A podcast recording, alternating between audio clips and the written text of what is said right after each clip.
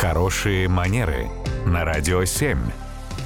Татьяна, доброе утро. Доброе утро. Доброе утро, Татьяна. И хотелось бы узнать, что же нам делать, если мы прилюдно попадаем в какое-то неловкое положение. Ну вот, например, частые случаи: споткнулся у всех на глазах или облился, пролил на себя кофе, и вот пятно, и вот это все. Ну, как вот с достоинством и с наименьшим количеством красного оттенка на лице выйти из этой ситуации? Да, на самом деле это очень распространенная история. Конечно, мы все попадали в том или ином формате в неловкие ситуации.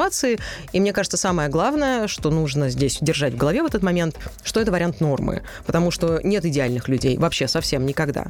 И все, даже самые там уважаемые, высокостатусные и очень опытные люди, которые постоянно на сцене и под прицелом камер, они все равно легко могут попасть в какое-то неловкое положение, споткнуться опять же, да, там что-то уронить, разлить на себя. И это вариант нормы. Поэтому если мы разрешаем себе ошибаться, и мы к этому относимся спокойно, великодушно, да, и других мы не очень критично за это оцениваем, и к себе также относимся. Отношусь к этому с долей позитива, иронии, да, посмеялась над ситуацией сама, дала возможность всем остальным поулыбаться. Наверняка кто-нибудь придет, поможет в хорошем. Вот, обязательно, конечно. Конечно, подаст руку, поможет встать. И вот мы уже отряхнулись, и дальше очень важный момент – перестать акцентировать на этом внимание. И вот дальше перейти уже к тому моменту, к той ситуации, которая изначально была запланирована, потому что если мы долго-долго будем останавливаться на этой неловкости, то и все начнут думать только об этой неловкости. Это точно. Вопросы про неловкости и не только можно задавать Татьяне Барановой с помощью нашего сайта radio7.ru.